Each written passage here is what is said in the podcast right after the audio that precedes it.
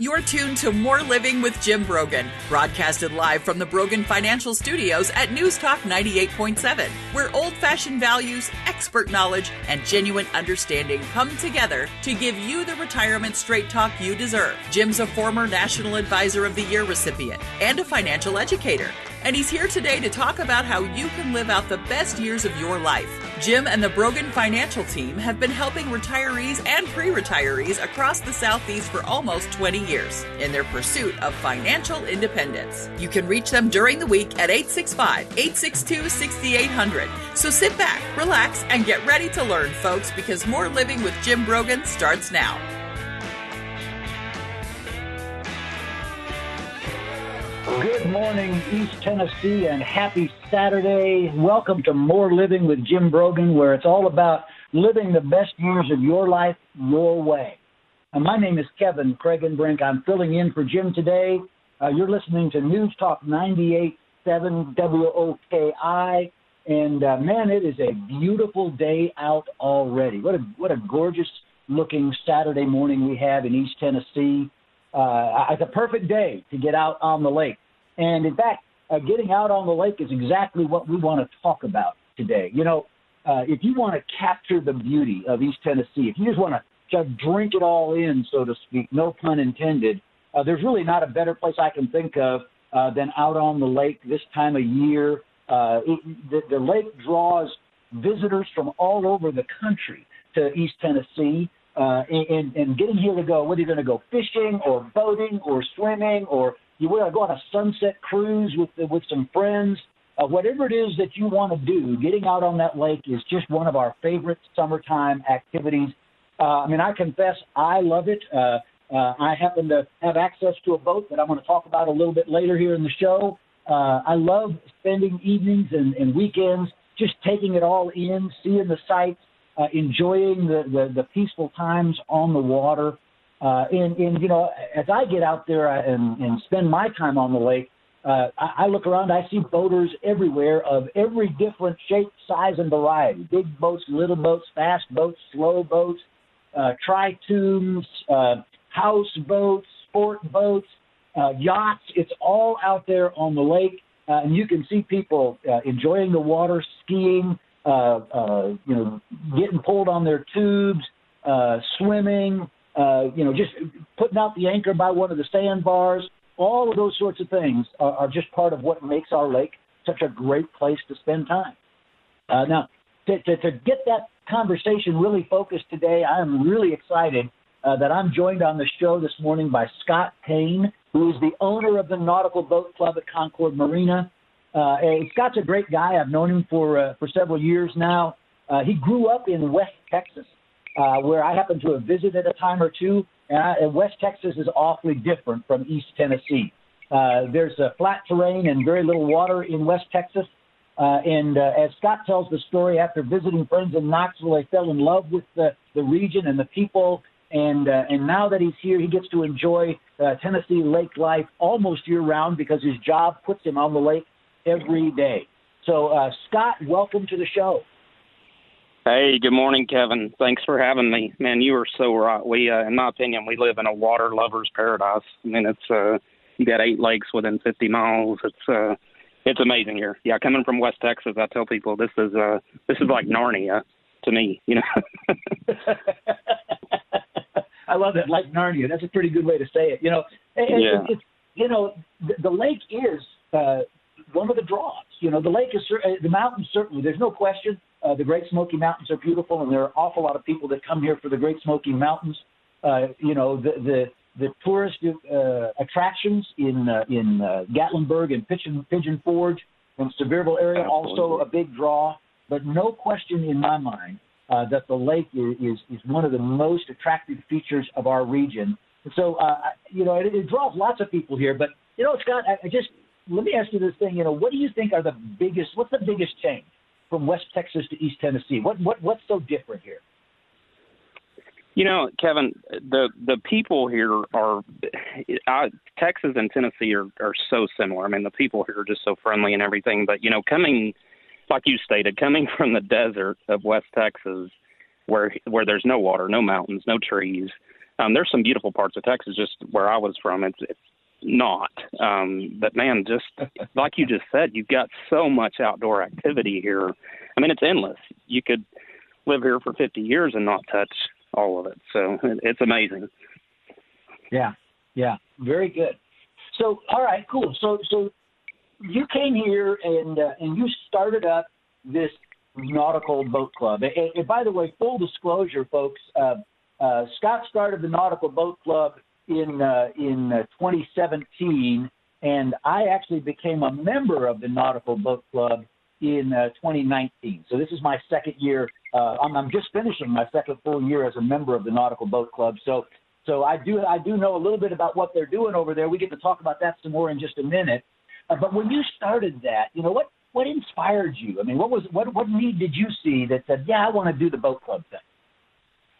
Yeah, I mean, Kevin, I grew up, believe it or not, living in the desert. We drove about two hours to get to get to the lake, um, but and that was on the weekends during the summer. But man, those are some of my fondest memories. Some of the specialist time that I had, you know, with my family, with with friends. My dad was an entrepreneur, so he was extremely busy. But man, when we got to the lake, it all went away. I mean, we just let go, and and you don't have to be doing anything. Yeah, you can be surfing, skiing, fishing, but man, just just sitting by the water. You know, I tell people when I can see the water, it's it's well with my soul. So it's um and and to for us to be able to to help people do that in a, a more convenient and more affordable way. Um, to you know, we we provide boats, we provide water toys, but but the why we do it is to to get families and friends together, to get them away from the devices and and all the distractions, and just enjoy each other and and the creation around them. Yeah, cool. So, all right, so so boating is wow, it's so cool. I, I love it. Uh, and, and there's a lot of pieces to that. I, I think sometimes you know the idea of buying a boat is almost kind of like you know the idea of buying a car, right? Uh, there are so right. many options out there and so many things to think about, and you have to consider whether you want new versus used, and maintenance and storage, and blah blah blah blah blah blah blah. So, and there's a lot of pieces to that puzzle. I, I, I want to pick them apart a little bit, and if you can help me do that, Scott. So the first part I want to look at is if you talk to me a little bit about, all right, I'm in the market for a boat. What mm-hmm. are the questions I need to ask myself? I'm going to buy a boat. Uh, what are the things I should be looking for? What are the what are the most important questions to ask myself?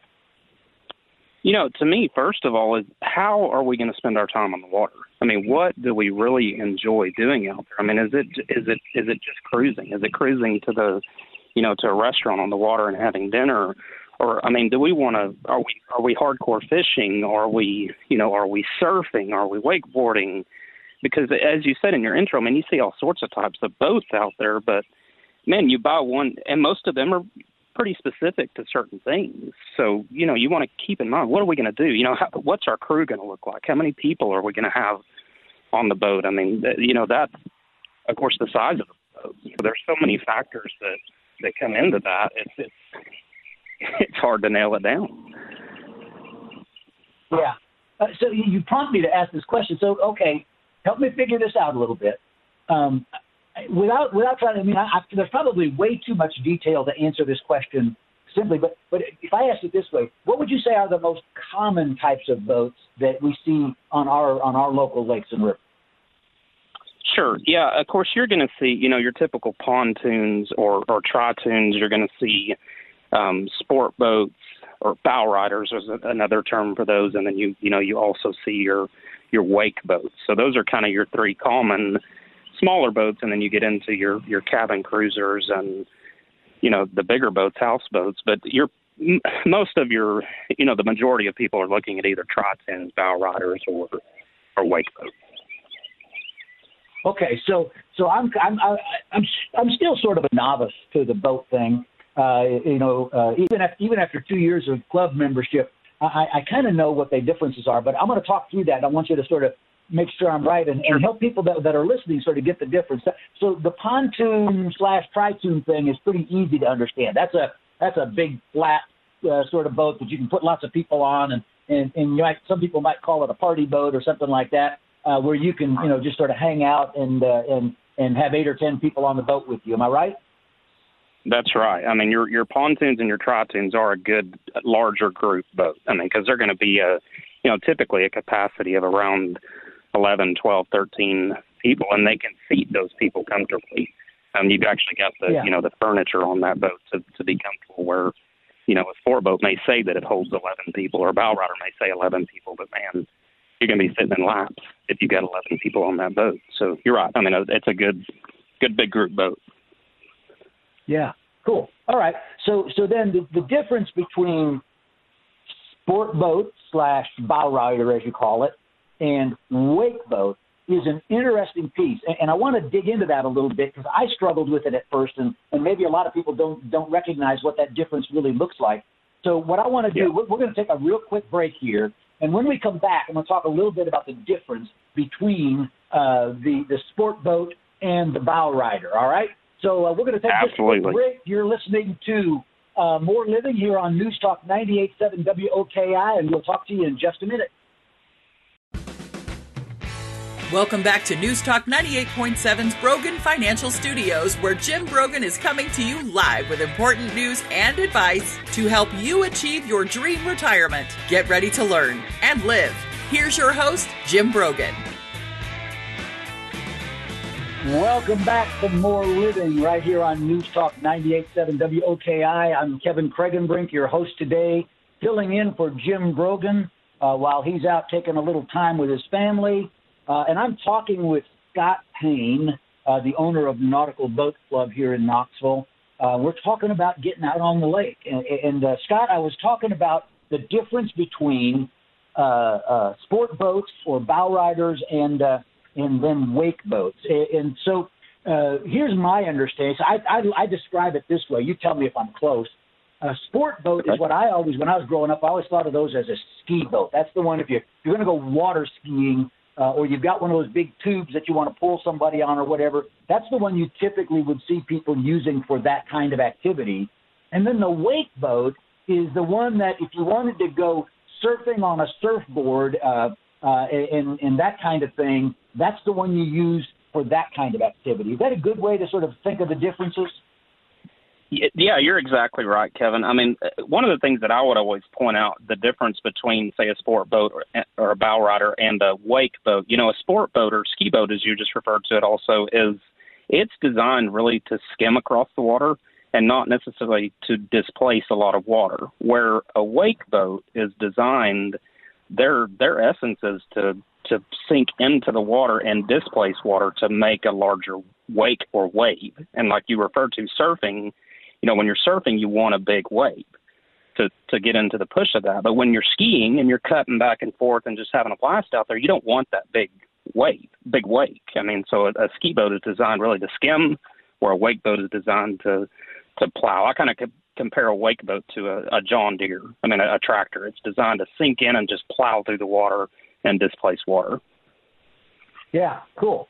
So, all right, here now here's something that I, I just recently learned. This is, uh, you know, uh, boats. Boat. I say I recently learned this. It's going to sound silly when I say it. Boats are expensive, um, and uh, yeah. especially if you're going to buy a new boat. Uh, I mean, the dollars and cents that go with this kind of crazy to me. I mean, I, I've seen some boats at boat shows, and and by the way, you're at a boat show today. We're going to talk about that a little bit uh, later in the show, but uh, if you go to a boat show, uh, sticker shock can really drive you crazy. And, and even like we have some great boat manufacturers locally. Uh, Sea Ray's yep. here, Malibu is here. Uh, but, but okay, so so boats are expensive. Boat ownership can be expensive, and deciding if you want to buy a boat or just have access to a boat to a boat club can be really a, a sort of a, a, a groundbreaking decision making process.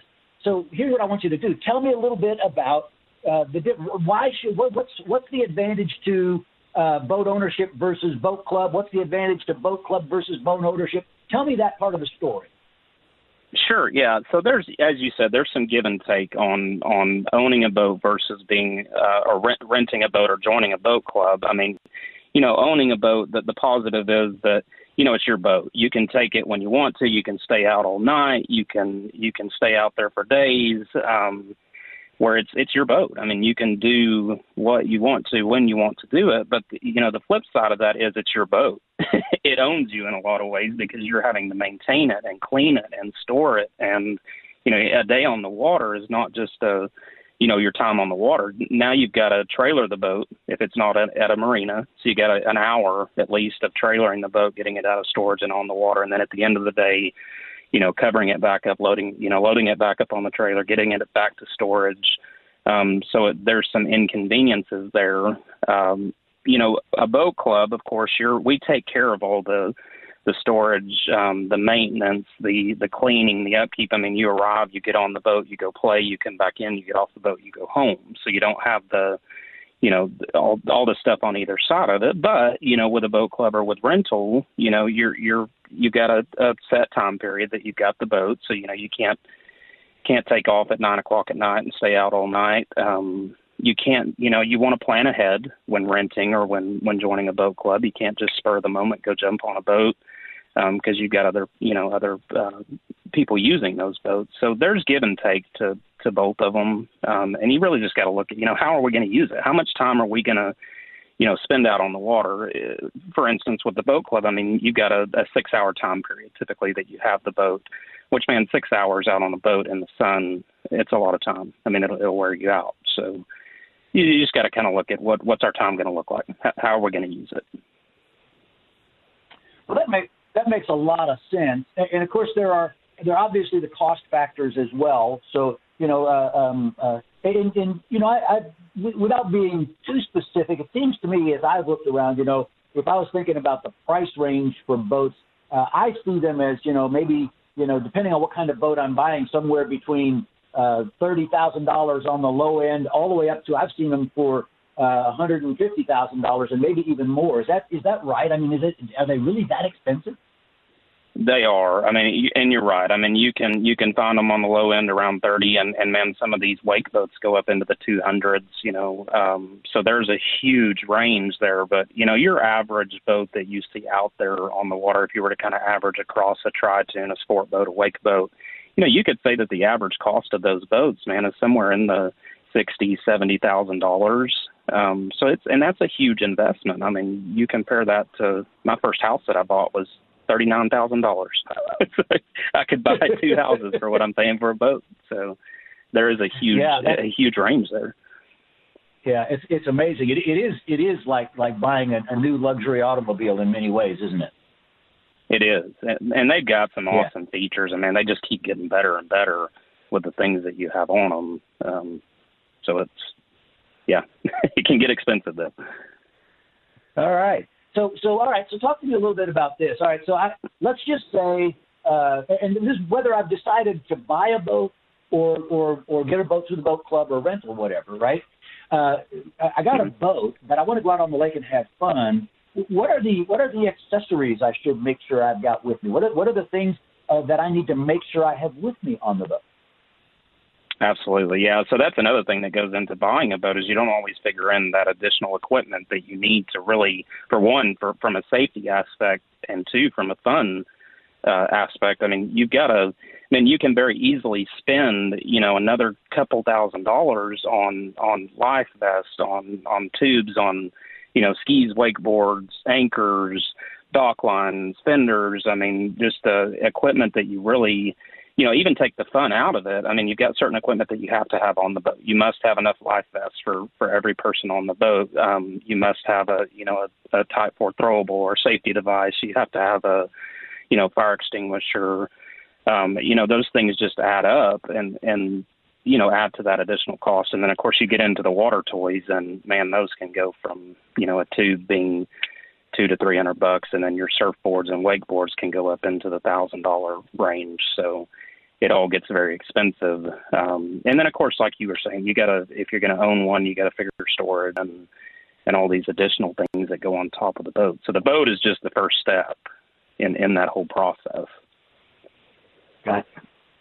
All right, so so I'm getting ready to take that first step, and I'm thinking about this, and I've been hearing these rumors, Scott, that that right now today, um, maybe maybe it's because of COVID nineteen and, and all of the stuff that happened uh, over the last uh, you know 18 months or so, but I, I'm hearing that there is a shortage of available boats and marina space. Is that correct? And, and what do you what, what's your take on that? You are entirely correct, Kevin. I mean, if you you talk to any any boat dealer, even that's at the the boat show that we're at today, I mean, they are struggling to to even have enough inventory to sell. I mean, these boats that came in, you know, the 2021 models were already sold in in 2020. I mean, at the end of, of last year, beginning of this year, they started taking orders and and you know we're even us as a boat club i mean it's it's been a battle to to even find inventory um to keep you know growing the club and it's it, there's a lot of I think contributing factors to that. Just demand. I mean, boating was something that you could do through COVID. There was no COVID restrictions on boating, so a lot of people that couldn't travel, could you know, couldn't go on vacation, couldn't do the things that they normally do, went out and bought boats, and that's what they're doing now. So even that's carrying into, you know, 2021 so you just got a ton of demand on on boat purchasing, and then of course when you purchase a boat, like we said, you got to find somewhere to store it. So then the next thing is the demand on storage, and and these marinas are they're full. I mean it's it's hard to on a, a lot of the lakes around here. It's hard to find a marina that has any space and doesn't have a you know a two to five year waiting list on slips. So it's a it's a battle right now. It's a it's a fun industry to be in, but there's challenges just like with every industry right now. Just you know, according to the last 18 months, what what things have gotten turned upside down. But it's it's been interesting yeah. for sure. Yeah. Well, and that is interesting, and you know, it sort of it sort of prompts me to ask a couple of other questions that uh, you know we'll we'll maybe try to get to uh, as the show goes along this morning. You know, one thought I had is as I'm listening to you describe that is that you know I, I, I sort of wonder what the what the resale market looks like right now for boats, and that might be just an interesting thing to talk about. But the other thing uh, that you, you mentioned earlier, Scott, and and uh, we're going to get ready to take another break here in just a couple of seconds. But uh, when we come back from this next break, what I really want to talk about is uh, boat safety and, and, and water safety and some of those other things that uh, you know, if, if we do get out there, if we buy that boat, we get it all put in the water, and we figure out how we're going to make that happen how do we make sure that we stay safe out there? So we're going to take a quick break. And uh, when we come back, we'll talk with Scott some more about being on the lakes. You're listening to More Living with Jim Brogan, only on News Talk 98.7 WOKI. Welcome back to News Talk 98.7's Brogan Financial Studios, where Jim Brogan is coming to you live with important news and advice to help you achieve your dream retirement. Get ready to learn and live. Here's your host, Jim Brogan. Thanks for tuning in to More Living with Jim Brogan right here on News Talk 98.7 WOKI. I'm Kevin Kraggenbrink. I'm filling in for Jim today. And we are visiting this morning with Scott Payne talking about uh, getting out on the water and having a great time. But before we get back to Scott, uh, we're going to go to dollars and cents with Jim Brogan. Want to be sure you are getting the most out of your retirement? For all the years of your retirement? The primary goal of More Living with Jim Brogan and our Dollars and Cents segment, where we provide you with an important financial tip that will help positively impact the quality of your life in retirement. And now, here's Jim with this week's Dollars and Cents tip. What is the most important election you will vote on in retirement. For most, it is your Social Security election. When will you turn on income from Social Security? Will you delay? Can you afford to delay your benefit? What is your income need from your investments if you do delay? What about spousal benefits and widow benefits? Now, one interesting statistic is that in the last 20 years, uh, according to a recent research that was done by the Senior Citizens League. With cost of living increases, Social Security has, from somebody 20 years ago drawing Social Security, even with their inflationary increases, they've lost a third of their Social Security income because of inflation. In other words, retirees' real inflation, what you spend day to day, month to month, year to year, it, your costs are going up much more than the cost of living increase with Social Security. So, what that means is you need an income plan that can account for the inflationary effect against Social Security. Now, one way to do that is to delay Social Security benefits because you get an 8% per year increase in your benefit if you delay, and you can delay all the way to 70. The problem is you may not be able to afford to delay. You know, if you need a retirement income and you're delaying Social Security and you have to gut your savings to get you to age 70, that's no good either. Because one of the critical components of income planning for retirement is to know that you don't gut your savings too much in the first five to 10 years. Because you need that money to maybe last for 30 or more years. So you just can't gut the savings. So not everybody can afford to delay. You also have to consider spousal benefits and widow benefits. And if you were married for more than 10 years, you're automatically qualified for the same spousal and widow benefits as if you were still married. Now, if you remarry, you lose that. That could be part of your planning strategy as well. The big thing here is your Social Security election becomes critical, and over time, once you are drawing Social Security income, based on the past and where we're headed, I do not expect your in your cost of living adjustments to keep up with inflation. They haven't in the past, and I don't think they're going to be in the future.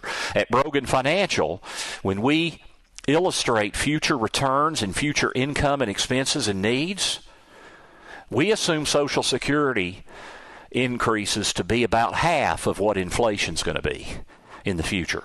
So that means over time you've got to you've got to become more and more dependent on your own investments. And that means you need growth to fight inflation. But yet in the meantime, in the short term you need stability of income. So how you put your income plan together to account for the inflationary effects and how your social security strategy folds into all of that is critically important along with all of the other things that come up with comprehensive retirement planning. If you would like to have a Social Security analysis or an inflationary analysis of your income plan for retirement, feel free to give us a call, 865 862 6800, or you can sign up for a complimentary consultation through our website at broganfinancial.com. We would love to see you and talk to you soon. That's our Dollars and Cents segment for this week. You can find this week's Dollars and Cents segment and others by visiting BroganFinancial.com.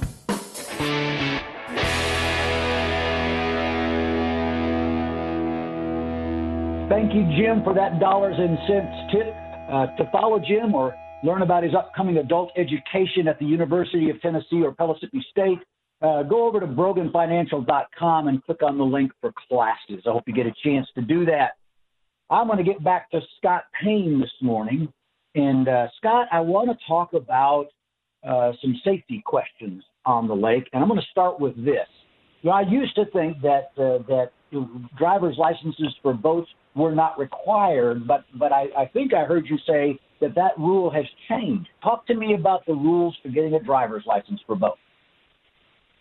Yeah, and, and there's kind of two answers to that question, Kevin. I mean, there are there is a requirement for a boater's license or boater safety course, in which um, if you were born after January 1st of 1989, so after January 1st of 89, you must have completed a boater safety course and obtained a boater safety certificate in order to operate a boat um, on you know Tennessee waterways. But if you were born before that date, you don't have to have that certificate. But you know, I would encourage and recommend anyone boating, anyone buying a boat, take that safety course. I mean, because there's so many rules to just like you wouldn't get in your car and and and start driving without having you know at, at 16 years old or whatever it is now you wouldn't just go because you don't know the rules you don't know the right of ways you don't know you know all those things that keep people safe and and keep things flowing smoothly well that course teaches you those things. It teaches you the laws. It teaches you, know who has the right of way um how to be safe what to be looking out for. So it's a you know it to me it's a very critical component of boating. Um don't just buy a boat and go. I mean learn. Learn the things that you need to learn first. Yeah. Yeah i, I think that's good advice and, and i appreciate that. I know uh I appreciated when uh, when we joined the boat club. You gave us a, a course on on boat safety and, and boat operation and the rules of the sort of the rules of the road for the lake and those sorts of things, and that was pretty cool. Right. I'll tell you the, the one thing, God, I remember this uh, uh, clearly. Uh, I, I had always, you know, I, I've been on the lake before with friends and others, uh, and you see the buoys on the lake, and, and I always knew that there were green ones and red ones and blah blah blah blah blah. Uh, I just never really knew, you know, what what those buoys meant uh, and how to know if I was on the right side of the buoys, if I was in the right place or not. Uh, and so uh, you, you you told me that little thing, red right returning, which means if I'm going right. upstream, I got to keep the red buoys on my right. That's right. So so the return part of that, yeah. So the return part of that is is when you're returning to the source of the water. You know, like on our our waterways here, they're they're pretty much rivers. So as you just stated, when you're when you're going upstream, you're returning to where the water's coming from. So that's that red right return. Red should always yeah. be on my right. But obviously, if you change directions and you're going downstream, now that red should be on my left because the reds are always on the same side of the waterway. They don't change yeah. sides, but you need to know which side of those to be on because that's going to be the safest part of the water. That's going to be the safest depth where you're not going to damage a boat, you're not going to hit rock or you know things like that. So it's it's very critical that you know where to stay in the waterway. So that's just one example of what you do learn in those those safety courses. Well, well and, and I mentioned that because it brings me to my next uh, sort of question about boat safety. Because uh, you know, when I learned that, one of the things that I did, what I realized then is what those buoys do is they mark the we call it the safe water channel or the deep water channel or whatever you would. would. That's that's where we know that you should be able to operate your boat without worrying about it. But there are still a lot of uh, so let's call them obstacles in the water. So what are the things that you need to look for when you're out there on the water that that you know okay is the water always safe but maybe not what do you have to watch for yeah, so here's what's interesting. I mean, a lot of people you would assume, you know, I'm I'm uh, I'm a hundred yards from this shoreline and a hundred yards from that shoreline. Surely I'm in deep enough water. The way you know, everybody kind of looks at it as if it's a it's a V. I mean, the the bottom of the lake just gets deeper as you go to, towards the center of it. That's not the case, though. I mean, it's uh, it, you know, our waterways here for the most part are flooded land. They're not necessarily natural uh, rivers, so they've been dammed up and and carried beyond the the banks of the original river, and they've covered up you know hills and and mountains and trees and you know different things. Where just because you're you're in the middle of the water doesn't mean anything really, because you can be in the middle of the water and be in in three feet of water and then be 50 feet from the shoreline and be in 90 feet of water. So you can't use that that assumption. So that's what those those reds and greens mark, like you said, is that safe, deep water. They're kind of like the stripes on the road. Um, they, they mark each side of the road where you're safe, where you where you need to stay. Um, you're going to venture outside of those uh, a lot of times to go into a cove or you know different areas, but you really need to be you know navigating within those markers. And if you're not within those markers, you need to make sure that you're using uh, uh, you know, some sort of navigation tool, whether it be an app. Uh, there's an app called Navionics uh, that you can use that shows you. It's a chart of the the waterway and shows you depth and and things like that. So, yeah. So that you know, it's yeah. Just because you're in the middle doesn't mean you're safe. That's very cool. And, and actually, I have that Navionics app on my phone. Uh, and when we go out on the water, uh, I, I love it. It's it's great. It, it shows me exactly what's happening around me in, in terms of the water and its depth and those sorts of things. I love it. it shows me where the channel is. It's a really cool tool. Um, so all right, so I get that figured out. But you know, the other thing I've learned is that uh, the the water is not always uh, clean. And when I say clean, I'm not necessarily talking about you know, there there might be some trash in the water and things like that, but that's not my concern. Uh, there are other things in the water that I need to be worried about as a boater. And, and so, talk to me a little bit about that, Scott. What what are the sort of unique things that we need to watch for in our rivers and lakes when we're out there boating? Yeah, like you said, I mean, you you're not just looking at because you can't see through the water. Obviously, you don't know what's underneath, and and as I stated before, I mean, you, you've got areas that were were flooded, and you've got trees that are that are underneath the surface. You've got rock formations. You've got things that, like I said, you may be 200 yards from the shoreline, and it's six inches deep in that area because yeah. it was a in the topography it was a high spot. So you're looking out for for those obstacles that are in the water. I mean, you've got your your communication markers or your warning buoys that kind of tell you about a lot of those things, but a lot of them, actually more of them are not marked. I mean, they're not marked as to to a high spot or where you may high center a boat or run a boat aground. Um, so you're you're always looking out for those things. And as you said, debris. Um, of course, we're you know Fort Loudoun is it's the Tennessee River, um, so you've always got debris moving through. You need to know how to spot for that, how to navigate around that, how to handle that. So there's a lot of things to be watching out for when you're operating that boat. Yeah, I get that completely. Cool. All right. So listen, we, we are we have uh, we have enough time to take one more break uh, this morning uh, before we get into our final segment. Uh, when we come back from this break, we're going to finish up our conversation about safety. I have a couple more questions there, and then we're going to talk a little bit about what are the best places to go have fun on the lake with your boat. Uh, you are listening to More Living with Jim Brogan here on News Talk 98.7 WOKI, and we'll be back in just a couple of minutes. Welcome back to News Talk 98.7's Brogan Financial Studios, where Jim Brogan is coming to you live with important news and advice to help you achieve your dream retirement. Get ready to learn and live. Here's your host, Jim Brogan. You're listening to More Living on 98.7 WOKI. I'm Kevin Fregenbrink, your host for today, filling in for Jim Brogan. I'm talking with Scott Payne about the lake, and I'm having a great time doing it. A uh, couple of quick uh, safety questions to wrap up with here, Scott. Uh, the first one is this: you know, Scott, people like to get out on the lake and have an adult beverage or two. Uh, it's always a little bit risky, but tell us what are the rules about alcohol and the boat? Yeah, so as you said, boating and, and having a beer or having a glass of wine tend to go hand in hand, and and you know, there's nothing necessarily wrong with that, but you have to watch, you know, the, the level of consumption. A lot of people are confused in and thinking that, you know, because a boat is not a vehicle that you're driving down the road that, that, that the rules don't apply. But what's interesting is that it's really the same requirements. I mean, blood alcohol content of 0.08 or more is considered legally intoxicated. So when you're driving a boat and your blood alcohol content is that or higher, you're legally intoxicated. So you know your your sure. policing authorities, T- TWRA or or the sheriff or whoever it may be, can stop you. Just like you're driving a car, they can give you a sobriety test, breathalyzer, you know whatever it may be. And if you you know are over that blood alcohol content, they can impound the boat. It's a twenty five hundred dollar fine first offense. I think it goes first two to three offenses. It goes up you know five thousand. I think on the third offense. So there's there's some you know some consequences to that consumption. But the other thing you have to take in, into account is that you know when you're sitting at a barbecue or, or sitting in your your kitchen or at the dinner table having a glass of wine, you don't have those external influences that you have when you're out on the water.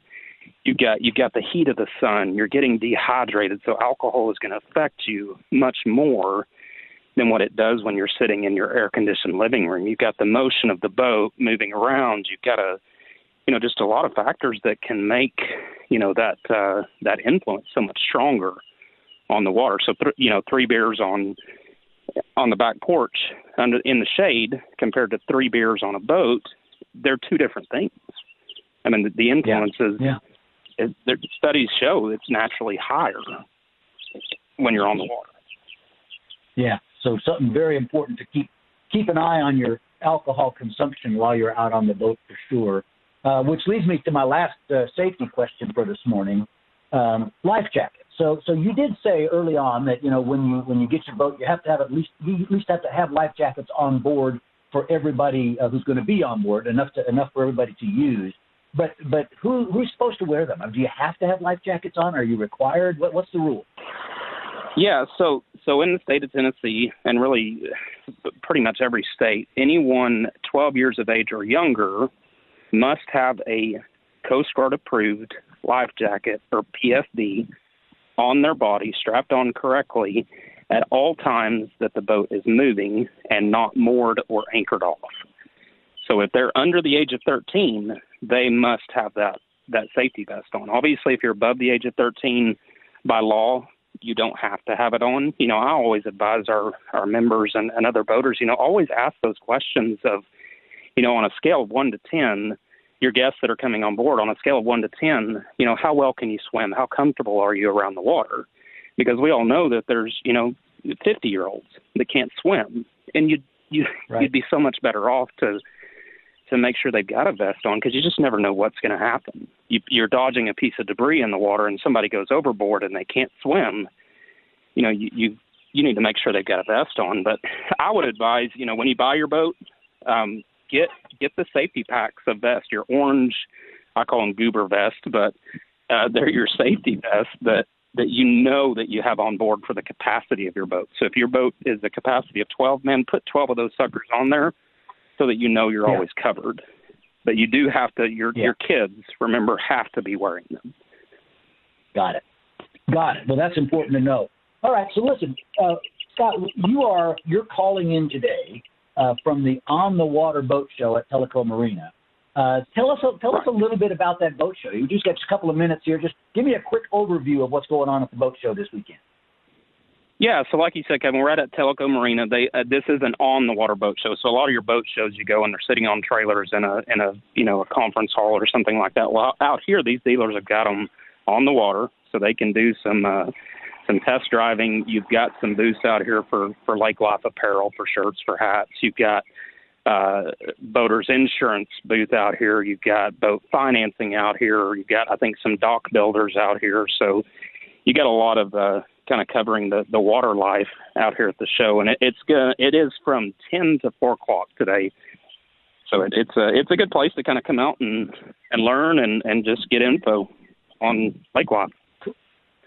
Cool. And it's at it's at Tellico Marina, uh, ten to four. It's today only. Is that right? That that is correct, Kevin, and and and it's at Tellico Marina is just off of uh, 411 and 72, kind of out in the Vonore area. Gotcha. All right. Very cool. All right. So that that's excellent. I hope some people get to get out there and do that. Uh, so tell me this real quick. Uh, where what's what's the what are your favorite places to go on the lake? Uh, yeah, you're go, you're going out on the lake yourself uh, this afternoon. Where are you going to go? Yeah, so we're we're uh, my family and I we love to to wake surf. So we love to find a you know a quiet cove, especially if it's the afternoon. Man, you're going to have more boats out there. You want to find a you know a a quiet cove or even a cove. You know, when you get off in a cove, a lot of times you don't have the debris and stuff that you're dodging all the time, so you can find a, a safer spot. I mean, we love to uh, you know close to the club. We're at Concord Marina for one of them, um, Turkey Creek or you know, to be honest with you, my best time or favorite time to get out on the water is in the morning because you don't have as many boats out there. You kind of got the lake to yourself. You don't necessarily have to worry about getting into a cove. We also like, you know, Yep. finding the swimming holes, cliffs to jump off of, all, all that fun stuff. So there's just so much on these lakes that you can find, just peaceful spots to hang out. Yeah. I, mean, I, I think it's awesome. I, I got to tell you, uh, since I joined the boat club two years ago, I've spent more time on the lake than I ever have in my life, and I have loved it. it, it it's so uh, we're getting close to the end of our time here this morning. Before we get totally finished up, Scott, I do want to give you an opportunity. If people want to know more about the boat club, how do they how do they learn about that? How do they get in touch with you? What do they do? Yeah, so you can always visit our, our website, which is nauticalboatclub.com. We've got locations at Concord Marina on Fort Loudoun. We've got a location out here at Tellico Marina on Tellico, you know, about 20 minutes from Tellico Village. Um, you can, our phone number here at the club or either club is 865 234 0000. You know, we've got a fleet of boats that our members have access to, water toys. We make it easy. I mean, take care of the maintenance, the upkeep, the cleaning, and get get them on the water. That's that's what we love to do. Beautiful. Hey, thank you, Scott, for being my guest on the show today. I'm excited to get back out on the lake, maybe uh, sometime this weekend or certainly in the next few weeks. Everybody go out there and stay safe on the lake. And tune in next week at 9 a.m. and 3 p.m. for another segment of More Living with Jim Brogan right here on News Talk 98.7 FM WOKI. The views expressed by Jim Brogan and his guests are not that of Cumulus Media. Any discussion of financial, legal, and tax planning strategies is not intended to be individualized advice and is general in nature. Always consult with your advisor for advice specific to your needs. This program's content does not represent a recommendation of any particular security, strategy, or investment by Jim Brogan or Brogan Financial Incorporated.